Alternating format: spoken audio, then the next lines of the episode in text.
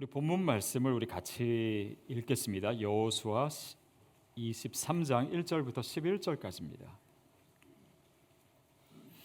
여호수아 23장 1절부터 11절까지 우리 한 절씩 저랑 여러분이 교독하겠습니다.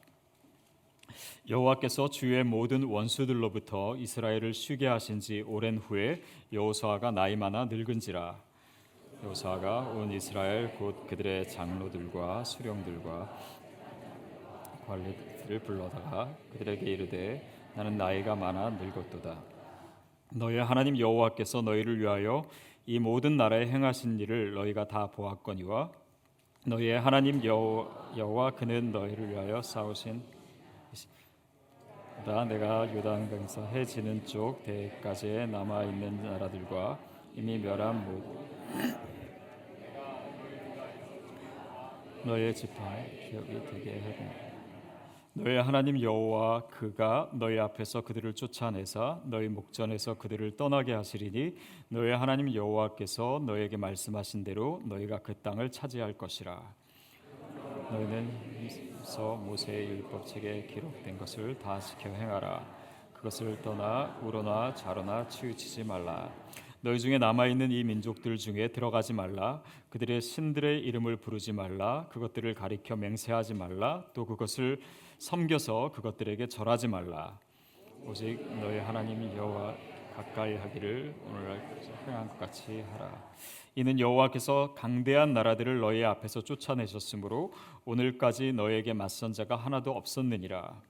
너희 중 한 사람이 천명을 이는 너희 하나님 여호와 가 너에게 말씀하신 것 같이 너를 위하여 싸우십니다. 11절 함께 읽겠습니다. 그러므로 스스로 조심하여 너의 하나님 여호와를 사랑하라. 아멘. 아, 예전에 한 성도님이 저에게 오셔서 아, 목사님 제가 목사님께 약속 드릴 게 있습니다. 그래서 뭐냐고 물었더니 제가 아, 앞으로 평생 동안 매일 하루도 빼지 않고 목사님 위해서 기도하겠습니다. 아, 그래서 아, 제가 너무 감사했어요. 뭐 제가 뭐라고 그렇게 귀한 기도에 헌신을 해주시나 그런 생각이 아, 들었습니다. 근데 최근에 최근에 저희 교회 성도님 한 분이 또 저에게 오셔서 이런 얘기하시는 거예요. 목사님, 혹시 우리 교회에 가장 힘든 일, 가장 굳은 일, 어, 아무도 안 하고 싶어 하는 그런 일 있으면 저에게 맡겨주세요. 제가 그 일을 하고 싶습니다. 아, 그래서 그 말을 듣는데요. 제가 정말 황홀하더라고요. 어, 그리고 너무 감사하고 너무 든든하고 어, 그랬습니다.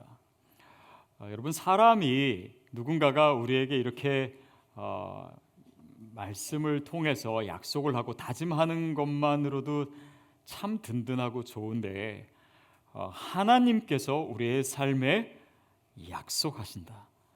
어, 그것이 우리 삶에 얼마나 큰 의미가 되겠습니까? 우리 삶이 얼마나 그 약속 위에서 견고해질 수 있을까요? 그런 생각을 해봅니다. 그래서 아, 정말 그 약속이 하나님께서 우리에게 주신 그 약속이 우리에게 있는가 그것을 우리가 오늘 생각해 보고 또 그 약속이 과연 무엇인지를 오늘 본문을 통해서 살펴보고자 합니다. 우리 1절 말씀 다시 한번 같이 읽겠습니다. 시작. 여호와께서 주의 모든 원수들로부터 이스라엘을 쉬게 하신 지 오랜 후에 여호수아가 나이 많아 늙은지라 여호수아가 이제 나이가 많아서 늙게 되었습니다. 그러니까 그 때까지 시간이 많이 지난 거예요. 오랜 시간이라고 1절 말씀에 얘기를 하고 있습니다. 그러니까 하나님의 약속의 성취가 사실은 아직 가나안 땅을 다 정복한 건 아니거든요.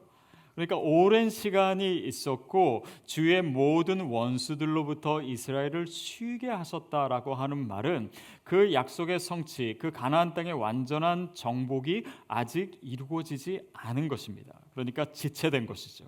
이스라엘 백성은 그 약속의 성취를 향해 오랜 동안 다시 기다림의 시간을 가졌다라고 하는 것입니다.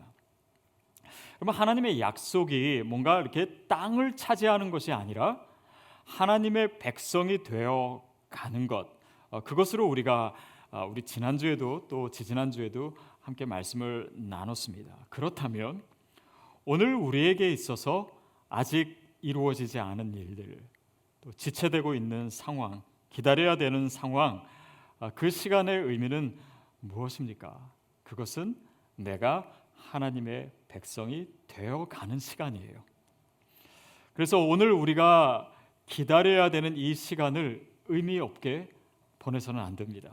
하나님의 약속이 우리 가운데 있다면 그 약속이 오늘 우리의 삶을 쉐이핑하고 있는 거예요. 우리의 삶을 만들고 있는 것입니다. 어떻게 하나님의 백성이 되어갈 수 있도록 그 약속의 사람이 되어갈 수 있도록. 그러니까 성경에 나오는 약속의 사람들을 보십시오. 누구 하나도 기다리지 않은 사람이 없어요. 아브라함도 하나님의 약속을 받고 아들이 태어나기까지 25년을 기다렸습니다. 또 야곱도 그 아내를 얻기 위해서 20년을 일하죠. 그리고 요셉도 감옥에서 십수년을 기다렸어야 됩니다. 모세는 40년 동안이나 광야 생활을 합니다. 그 기다림의 시간을 통해서 그 시간을 의미 없게 보내는 것이 아니라 왜 나에게 이렇게 어, 하나님의 약속이 금방 이루어지지 않을까 그냥 원망하면서 보내는 시간이 아니라 하나님의 사람이 되어가는 거예요. 약속의 사람이 되어가는 것입니다. 그래서 오늘 저와 여러분의 기다림의 시간을 우리가 어떻게 대면할 것인가를 또 어떻게 보낼 것인가를 깊이 생각하셔야 됩니다. 그리고 내가 어느 방향 가운데 무엇이 되고 되어가고 있는가 어쩌면 거기에 더 중요한 목적이 있다라는 사실 또한 우리가 기억해야 됩니다. 2절 3절 말씀 같이 보겠습니다. 시작. 온 이스라엘 곧 이스라엘 장로들과 수령들과 재판장들과 관리들을 불러다가 그들에게 이르되 나는 나이가 많아 늙었도다 너의 하나님 여호와께서 너희를 위하여 이 모든 나라에 행하신 일을 너희가 다 보았거니와 너의 하나님 여호와 그는 너희를 위하여 싸우신 이시니라. 이 절에 보면 여호수아가 이스라엘 백성의 리더들을 다 부릅니다. 그러니까 어, 현재예요. 현재적 관점에서 이제 이 절이 기록된 것이고 어, 3절에서는 여호수아가 그들에게 이야기하는 것이 나오는데 과거의 이야기를 합니다. 그것은 뭐냐면 너의 하나님 여호와 그는 너희를 위하여 싸우셨다. 싸우신이다라고 얘기를 해요. 어, 과거에 하나님께서 이스라엘 가운데 계시고 또 역사하시고 싸우셨습니다. 근데 지금은 그 전쟁이 끝난 상황이 아니에요. 그러니까 이 상황 속에서 현재와 과거를 연결시키는 것이 뭐냐면 그것이 바로 하나님의 약속입니다. 왜냐하면 기억하는 것이에요. 기독교는요 어떤 의미에서 기억의 종교이기도 합니다. 이스라엘 백성은 항상 과거에 하나님 행하신 일들을 기억하도록 요구받습니다.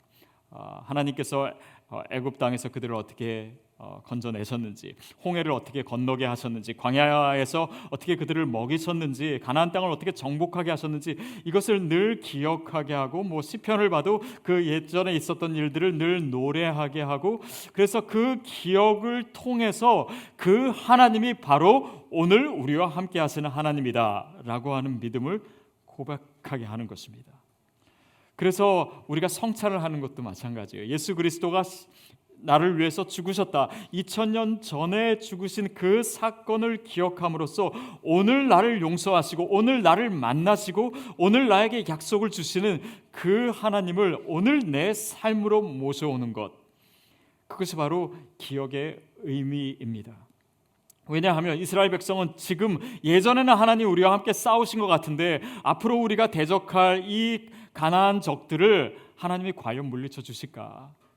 그분은 과거의 하나님이시긴 했지만 오늘 나의 하나님이 되시고 미래의 하나님이 되실까 라고 하는 의문을 가졌을 수 있기, 있기 때문에 오늘 그 믿음을 하나님께서 아, 요구하시는 것이죠. 4절 5절 말씀 같이 보겠습니다. 시작. 그러나 내가 요단에서부터 해 지는 쪽 대까지 남아 있는 나라들과 이미 멸한 모든 나라를 내가 너희를 위하여 제비 뽑아 너희의 지파에게 기업이 되게 하였느니라. 너희 하나님 여호와 그가 너희 앞에서 그들을 쫓아내사 너희 목전에서 그들을 떠나게 하시리니 너의 하나님 여호와께서 너에게 말씀하신 대로 너희가 그 땅을 차지할 것이라. 아, 5절에 보면은 하나님께서 이미 정복하게 하신 땅이 있고요.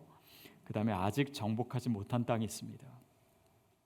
여러분 정복하지 못한 땅은 정복하기 쉬운 땅일까요? 쉽지 않은 땅일까요? 예, 당연히 쉬웠다면은 이미 정복을 했겠지요. 그러니까 이스라엘의 역사에 가나안 땅에 들어와서 하나님께서 정말 함께 하시고 또 이기게 하셨음에도 불구하고 아직도 문제와 도전이 남아 있는 것입니다. 우리 삶도 그렇습니다. 돌아보면 하나님의 은혜가 있었고 또 하나님 정말 도와주셨고 인도해 주셨는데 여전히 우리의 삶에 문제가 있고 또 도전이 어, 있습니다. 근데 이 여호수아의 이야기를 들어보면요. 여호수아는 지금 정복하지 않은 땅과 정복 이미 정복한 땅을 구별해서 얘기하는 것이 아니라 한꺼번에 이스라엘 백성에게 분배하고 있어요. 다시 말하면 여호수아는 지금 현실의 관점에서 그 땅을 보는 것이 아니라 하나님의 약속의 관점에서 보고 있는 것입니다. 하나님의 시선에서 보고 있는 것이에요. 그 땅은 아직 우리가 정복하지 못했지만 주님께서 분명히 우리에게 주실 땅이다. 그러니까 너희가 그 땅을 소유해라라고 하는 것입니다. 이 구분을 없애주는 근거가 바로 하나님의 약속이에요. 왜? 하나님의 약속은 우리가 지금 눈으로 보는 현실보다도 더 분명하기 때문에 그렇습니다. 그래서 오늘 우리의 질문은 이것입니까? 이것입니다. 그 하나님의 약속을 우리가 가지고 있는가? 이 기다림이 계속되는 상황에서 하나님의 약속의 성취가 아직 다 이루어지지 않은 상황에서 내가 하나님의 약속을 가지고 있는가? 과거에는 하나님이 역사하셨지만 지금 역사하지 않는 것처럼 보이는 이 상황 속에서 내가 하나님의 약속을 가지고 있는가? 지금 나를 둘러싼 대적이 내가 감당하기에는 너무나 힘든 어려운 상황인데 바로 그 상황 속에서 내가 하나님의 약속을 가지고 있는가? 저와 여러분에게 질문하시는 것입니다. 그리고 그 상황 속에서 하나님의 약속을 놓치지 않기 위해서 우리에게 요구되는 것이 있습니다. 다시 말하면 하나님의 약속을 가진 자의 그 되어감이라고 하는 그 모습이 무엇인가? 아, 6절부터 나와 있는데요. 6절 같이 읽겠습니다. 시작. 너희는 힘써 모세의 율법책에 기록된 것을 다 지켜 행하라. 그것을 떠나 우로나 좌로나 치치지 마라. 제일 먼저 이스라엘 백성에게 얘기하시는 것은 율법을 행하라라고 하십니다. 율법을 행하라. 이것은 단지 너희가 율법을 따라 행하면 약속이 성취될 것이다. 그 의미로 머물지 않습니다. 왜냐하면 율법이라고 하는 것은 이스라엘 백성이 이스라엘 백성됨, 하나님의 백성됨의 표시이기 때문이에요. 이스라엘 백성만이 누리는 특권이기 때문입니다. 그러니까 아, 내가 율법을 행했다라고 하는 것보다도 내가 그 율법을 행함으로 인해서 내가 누구인지를 알게 되는 것 그것이 중요합니다. 우리가 하나님의 뜻대로 삶으로 인해서 내가 삶을 살았습니다라고 해서 어떤 행동주의나 아니면 내가 행동으로 뭔가를 했으니까 하나님께 보상을 받는 차원이 아니라 그 행동을 통해서 내가 누구인지 내가 하나님의 사람인지 내가 약속을 가진 사람인지 내가 약속의 사람인지가 증명이 되는 것이에요. 그것이 오늘 우리 삶에서 중요합니다. 그래서 내가 하나님의 말씀대로 사는 삶 그 자체가 오늘 내 삶에서 또 내 미래에 주는 이 확신을 더하게 하는 것이에요.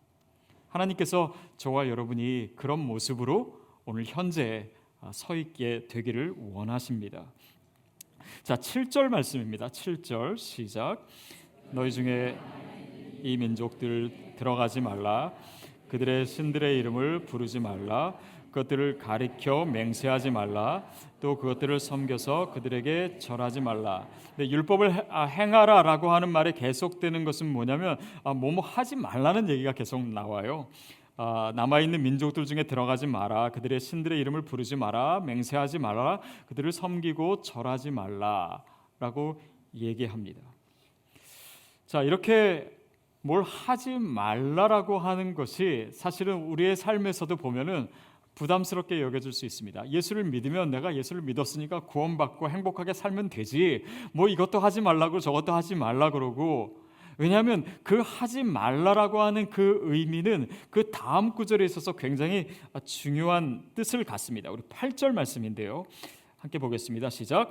오늘 너희의 가까이 하기를 오늘까지 행한 것 같이 하라. 여호와 하나님께 가까이 해야 된다라고 하는 의미는 우리가 하나님의 뜻대로 살지 않을 때 다시 말하면 죄를 짓고 세상과 타협하고 하나님이 원치 않는 행동을 했을 때 하나님으로부터 멀어진다라는 것입니다. 그것이 죄의 특성이에요.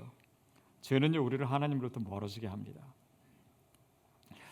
제가 예전에 이제 학교에 있을 때 어, 이제 paper를 학생들이 내는 것을 읽다 보면 가끔 어떤 학생은 자료를 너무 충실하게 사용한 나머지 표절에 가깝게 그렇게 paper를 쓴 사람들이 있어요. 근데 그렇게 될 때 참 고민스럽습니다. 그래서 어, 그 학생을 불러요. 불러서 어, 이러이러해서 이게 잘못됐는데 paper를 다시 쓰든지 아니면 성적은 이렇게 줘야 된다. 어, 그렇게 하는데 문제는 이제 그런 일이 있으면은 그 학생이요 저를 피해 다니기 시작합니다. 어떤 학생은 3년 내내 피해 다니더라고요. 아, 그래서 그게 참 안타까웠어요. 뭐 한 번 실수할 수도 있고 잘못할 수도 있는데 그것으로 인해서 그 죄책감으로 인해서 어, 교수와 학생들과의 관계가 멀어진다는 것이 좀 많이 아쉬웠습니다. 여러분 근데 우리가 죄를 지을 때 이것이 바로 하나님의 마음에 가깝지 않나라는 생각이 듭니다. 죄를 지으면요 인간이 하나님을 피하려고 합니다. 하나님께 가까이 가지 않으려고 해요. 하나님이 죄를 싫어하시는 이유는 죄 자체가 싫어서도 싫으시겠지만 죄 지은 인간이 하나님으로부터 멀어지기 때문에 사랑하시는 하나님은 그것이 싫으신 겁니다. 그래서 뭐 이것도 하지 말고 저것도 하지 말라라고 어, 하는 것이에요. 크리스찬의 삶에는요 하지 말아야 될 것이 있습니다. 크리스찬의 삶에는 우리가 그리스도인이기 때문에 하나님의 자녀이기 때문에 감당해야 될 삶의 무게가 있습니다. 타협하지 않아야 될 것이 분명히 존재합니다. 아, 데이비드 플랫 목사님이 쓴 책 중에 굉장히 유명한 Radical이라고 한 책 있지 않습니까? 그 책에 이런 내용이 있습니다. 어, 이분이 이제 신학생일 때 한 집회에 참석했는데 거기 이제 강사 목사님이 그렇게 설교를 하시더래요. 아, 저는 오늘 여러분이 예수님을 따르지 못하게 뜯어 말리기 위해서 이 자리에 섰습니다. 그러니까 이제 다들 저게 뭔 소린가 이렇게 했겠죠. 그러면서 예수를 믿으면 그냥 이렇게 편하게 믿는 것이 아니라 예수님을 위해서 정말 우리가 고난에도 참여하고 십자가도 대면해야 되고 우리 삶에 포기해야 되는 것도 있고 희생해야 되는 것도 있고 이런 것들이 많습니다. 막 이렇게 설교한 다음에 이제 설교 다 마치고 어, 이렇게 했대요. 그럼에도 불구하고 여러분이 정말 예수님을 따르기를 원한다면 앞으로 나오십시오. 그랬더니 사람들이 다 앞으로 많이 나왔대요. 그래서 이제 데이비드 플랫 목사님이 이제 그걸 보면서 와 이거는 굉장히 세련된 설교 전략이다. 아, 마치 반어법을 사용해 가지고 아, 예수님 뜻 따르지 못하도록 막 이렇게 하니까 오히려 그 심리 전을 이용해 가지고 이 사람들이 더 예수님 앞에 어, 나오게 되는구나. 나도 한번 써먹어 봐야 되겠다. 이렇게 생각했대요. 그리고 얼마 후에 어느 청소년 집회에 이제 이분이 강사로 가서 똑같이 한번 설교를 어, 했습니다. 자, 저는 여러분이 예수님을 따르지 못하고 이제 뜯어 말리기 위해서 여기 왔습니다. 그랬더니 다들 눈이 휘둥그레해지더래요. 그래서 와 비슷하게 돼간다 이제 생각을 하고 그리고 이제 막 그렇게 얘기한 다음에 이제 끝나고 나서는 자 여러분 그럼에도 불구하고 예수님 따르실 분들 앞으로 다 나오시라고 그랬더니 개미 새끼 한 마리 안 나오더라고요. 그래가지고 몇 번을 더 얘기했는데도 아무도 안 나오니까 막 뒤에서는 이제 그만하라고 이제 다 끝내라고 표시하고 그래서 진짜 어색하게 집회가 마무리된 적이 있고 이제 그 단체는 다시 이제 이 목사님을 초대하지 않았다고 뭐 그런 얘기가 써 있어요. 여러분 예수님을 따르자고 했을 때 모두 다 선뜻 나오지 않는 것은 사실은 이상한 얘기는 아닙니다. 복음이라고 하는 것은요, 누구나 다 환영하는 모습을 취하고 있지는 않아요. 우리가 정말 진정한 복음을 가지고 있다면 그 복음은 우리가 죄인임을 선포합니다. 우리에게 듣기 좋은 이야기만 하지 않아요. 우리가 죄인이고 이 죄로 인해서 하나님으로부터 멀어져 있다. 우리 스스로는 구원받을 수 없으니 예수 그리스도를 믿어야지만 구원받을 수 있다고. 그리고 우리가 그리스도를 믿는 것은 우리가 주님의 뜻대로 하나님의 말씀대로 살 때에 내가 믿음 가운데 사는 것을 확인할 수 있다라고 얘기합니다. 그러기 위해서 죄를 멀리해야 되고 이 세상에 어떤 유혹과 타협하지 말아야 되고 세상에 포기해야 될 것이 있고 정말 더 중요한 가치를 위해서 내가 누리던 것을 내려놔야 될 때가 분명히 있는 것입니다. 그것이 크리스찬의 삶이에요. 그리고 그 삶을 시작하는 것이 우리의 믿음의 여정입니다. 결국 그것이 복음이에요. 그것이 하나님의 약속입니다. 내가 정말 하나님의 약속을 가진 자인가? 내가 정말 하나님의 사람인가는 바로 그런 삶을 통해서 내가 확인하는 것입니다. 그러니까 하나님의 약속은 그냥 내가 성경 요절 하나를 기억한다라고 해서 주어지는 것이 아닙니다. 오늘 내 삶이 되어가고 있는가? 하나님의 백성이 되어가고 있는가? 이런 영적인 싸움을 치르고 있는가? 그 가운데 내가 정말 하나님의 자녀구나. 내가 정말 하나님의 사람이구나. 하나님의 약속이 내 안에 있구나. 주님의 말씀대로 내 삶이 인도함을 받고 있구나. 라고 하는 그 확신이 바로 이 삶 가운데서 확인되는 것이죠. 저는 저와 여러분의 삶이 그렇게 되기를 축복합니다. 9절 10절 말씀 같이 읽겠습니다. 9절 10절입니다. 시작. 그래서 강대한 나라들을 너희 앞에 쫓아내셨으므로 오늘까지 너희에게 맞선 자가 하나도 없었느니라. 너희 중 한 사람이 천명을 쫓으리니 이는 너희의 하나님 여호와 그가 너희에게 말씀하신 것 같이 너희를 위하여 싸우심이라. 하나님의 약속이라고 하는 것은 단지 언어가 아닙니다. 하나님의 약속은요, 오늘 내 삶에 있는 이 상황을 이길 수 있는 능력이 되는 줄로 믿습니다. 그 말씀이 내 삶을 인도하는 거예요. 그 약속이 오늘 내 삶에 하나님의 능력이 주어지게 하는 것입니다. 그래서 한 명이 천 명을 쫓아낼 수 있는 능력으로 내가 너희를 위해서 싸우겠다 말씀하세요. 한 번은 제가 서울에 있는데 어느 목사님이 교회에 오셨는데 어, 목발을 짚고 다리에 깁스를 하고 오셨어요. 그래서 이거 어떻게 된 거냐고 어디 다치셨냐고 그랬더니 아, 어저께 싸움을 했대요. 골목에서 싸움을 했는데 10대 1로 싸웠다고. 아, 근데 그 10명 그 중에 한 명이 나였다고. 뭐 이렇게 농담으로 얘기하신 적이 있습니다. 여러분 한 명이 10명이랑 싸워서 이길 수가 있습니까? 아, 정말 잘 싸우는 사람은 뭐 이길 수도 있겠죠. 근데 한 명이 100명을 이길 수 있습니까? 한 명이 그런데 1000명을 이길 수 있을까요? 여러분 이 세상에서 제일 힘센 사람도 한 명이 1000명을 이길 수는 없을 것입니다. 무슨 의미입니까? 이것은 네가 싸우는 것이 아니고 내가 싸우는 것이다. 네 능력으로 하는 것이 아니라 내 능력으로 하는 것이다. 하나님의 약속을 가진 자에게는 내가 너와 함께하고 내가 너를 위해서 싸울 것이다라고 하는 것을 그 약속 가운데 포함시켜 주신 것입니다. 그리고 그 능력의 근거를 11절에서 얘기하고 있어요. 우리 11절 같이 읽겠습니다. 시작. 그러므로 스스로 조심하여 너의 하나님 여호와를 사랑하라.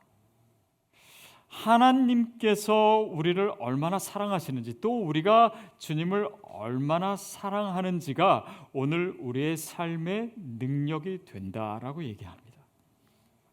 사실은 이스라엘 백성은 그냥 자신들의 숫자나 아니면 전력이나 훈련된 정도나 이런 걸 봐서는 이 지금 대적들을 싸울 능력이 없다라고 생각해요. 그러나 하나님께서는 너희는 천, 한 사람이 천 명이랑 싸워도 이길 수 있는 능력을 내가 너에게 이미 주었다라고 말씀하십니다.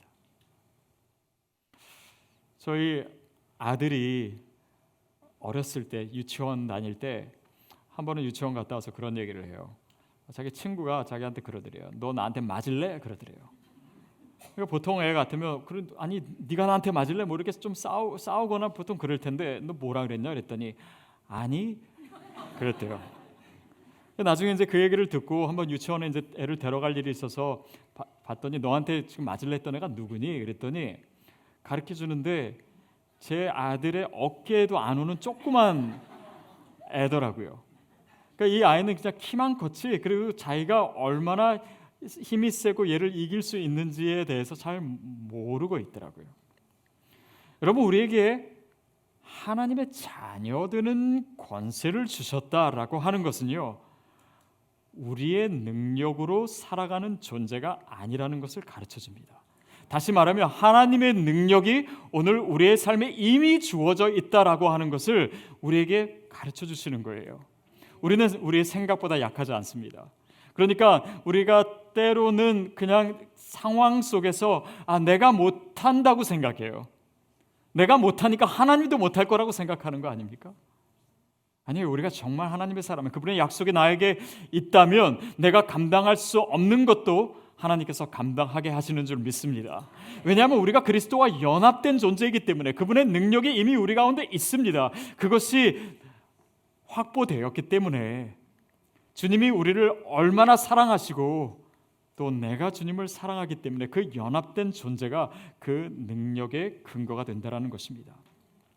그래서 너희가 스스로 조심하여 너희의 하나님 여호와를 사랑하라라고 해요. 여기서 스스로 조심하다라고 하는 말은요. 깊이 명심하여라고 하는 뜻입니다. 이것이 너희에게 가장 중요한 것이다. 너의 능력에 있어서 너희가 어떤 힘을 가졌냐, 어떤 전력을 가졌냐, 어떤 군사를 가졌냐가 아니라 너희가 정말 주님을 사랑하는가 깊이 명심해서 너희가 정말 사랑한다면 그 연합된 관계를 통해서 하나님께서 이미 그분의 능력이 우리 가운데 임하게 하셨다라는 것입니다. 여러분 우리가 그 믿음 가질 수 있게 되기를 축복합니다. 주님을 사랑하는 것이요 크리스찬에게 있어서 가장 중요한 일입니다. 우리 신앙의 진 면목이에요. 우리의 신앙에 우리가 하나님의 백성 되는 가장 결정적인 단서는요. 우리가 교회 몇 년 다녔냐가 아닙니다. 내가 직분이 뭐냐가 중요한 것이 아니에요. 내가 교회에서 어떤 봉사를 하느냐도 아닙니다. 내가 주님을 사랑하는가 했어요. 부활하신 예수님께서 베드로에게 물으신 것도 이것입니다. 너희가 이 사람들보다 나를 네가 사랑하느냐? 그것이 하나님이 우리에게 물으실 한 가지 질문입니다. 주기철 목사님도 그런 얘기 하세요. 주기철 목사 뭐라 했냐면 주님의 사명을 받은 자에게 필요한 것은 여러 가지가 있지만 주님을 사랑하는 것 이상은 없다. 우리에게 여러 가지가 믿음의 삶에서 있어야 되는 것이지만 주님을 사랑하는 것 이상은 없습니다. 그것이 오늘 우리가 살아가는 이유이고 또 우리가 말씀 가운데 기도 가운데 거하는 이유이기도 합니다. 어, 며칠 전에 저희 딸 아이가 아까 여기 섰던 저희 딸 아이가 어, 저에게 질문하더라고요. 아빠 어떻게 하면 하나님을 사랑할 수 있어요? 어떻게 하면 하나님을 사랑할 수 있어요? 이 아이가 사뭇 진지한 표정으로 물어보더라고요. 그래서 제가 어, 이렇게 대답. 하나님을 사랑하는 방법은 여러 가지지. 우리가 말씀과 기도를 통해서도 하나님 사랑할 수 있고, 우리가 이웃을 사랑함을 통해서도 하나님 사랑할 수 있고, 어, 하나님께 헌신하는 것을 통해서 주님을 위해서 희생하는 것을 통해서 주님을 사랑할 수 있는데 가장 중요한 것은 하나님이 나를 얼마나 사랑하시는지를 내가 아는 것이야. 내가 느끼고 내가 체험하는 만큼 하나님을 사랑할 수 있어. 여러분 오늘 본문 말씀에서는 이 하나님을 사랑하라라고 하는 근거로 무엇을 얘기하냐면 하나님께서 이스라엘 백성들 너희들을 위해서 그동안 어떻게 싸우셨는지를 너희가 기억하라라고 얘기하는 거예요. 여호와께서 너희를 위해서 행하신 일을 너희가 다 보았다. 그가 너희를 위해서 싸우셨다. 여호와께서 강대한 나라들을 너희 앞에서 다 쫓아내셨다. 그러니까 그러므로 그러므로 너희는 여호와를 사랑하라. 하나님이 하신 일들을 우리가 생각하는 것입니다. 여러분 믿음이라고 하는 것은 내 삶에 이루어지는 많은 일 가운데 그 하나님의 은혜의 손길을 통해서 하나님이 나를 얼마나 사랑하시는가를 볼 수 있는 능력입니다. 그것이 우리의 믿음이고 우리에게 필요한 믿음이에요. 결국 그것을 통해서 우리가 주님을 사랑할 수 있기 때문입니다. 그분의 행하신 일들을 보는 것이고 그 안에서 주님의 사랑을 보는 것이에요. 여러분 그렇다면 오늘 우리에게 있어서 하나님을 사랑하게 하는 것은 무엇입니까? 하나님이 우리 삶에 행하신 일들은 무엇입니까? 많은 은혜들을 생각할 수 있습니다. 하나님께서 행하신 좋은 일들, 또 선한 일들을 생각할 수 있어요. 그러나 크리스천에게 있어서 그런 경험보다도 더 중요한 것이 있습니다. 그것이 하나님께서 나를 위해서 가장 궁극적으로 행하신 일이 무엇이냐? 그것이 바로 그분의 아들을 우리에게 주신 것이에요. 그의 십자가입니다. 그것이 주님이 나를 사랑하신다라고 하는 결정적인 증거예요. 그것이 믿어진다라고 하는 것이 신비입니다. 아, 하나님이 이 예수 그리스도를 나에게 위해서 주실 만큼 나를 사랑하시는구나. 그것이 증거가 되고 그것이 내 믿음이 되고 그리고 그것이 믿어질 때 아, 내가 하나님의 백성이구나. 하나님의 자녀이구나라고 하는 확신을 우리가 갖게 되는 것입니다. 여러분 그래서 십자가는요. 단지 하나님이 나를 사랑하시는 증거일 뿐 아니라 그 증거는 어떤 역할을 하냐면요. 오늘 내 삶에 또한 말씀하시는 하나님의 약속입니다. 어떤 약속이냐? 하나님이 나를 위해서 죽으셨다라고 하는 예수 그리스도가 나를 위해서 죽으셨다라고 하는 그 복음의 이야기는 내가 죄인임에도 불구하고 하나님이 나를 자녀 삼으셨다. 우리가 죄인이지만 하나님께서 나를 사랑하신다라고 하는 약속이에요. 나의 과거의 삶에서는 하나님이 역사하셨는데 오늘 내 삶에서 과연 역사하실까? 그거에 대한 하나님의 약속이 바로 십자가입니다. 오늘 내 삶에 강한 대적들이 있고 내가 과연 이 상황을 이겨낼 수 있을까? 내가 극복할 수 있을까? 의심스러울 때 내가 어느 상황 가운데 있든지 내가 너를 돕고 내가 너를 지켜주겠다라고 하는 그 약속이 이미 그 십자가 안에 있는 줄로 믿습니다. 로마서 8장 32절 말씀 우리 같이 보겠습니다. 시작.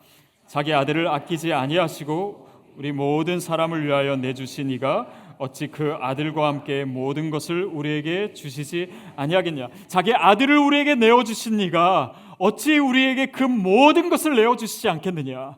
결국 아들을 내어 주신 그 십자가의 사건이 오늘 우리의 삶에 주시는 하나님의 약속이 된다라고 하는 것입니다.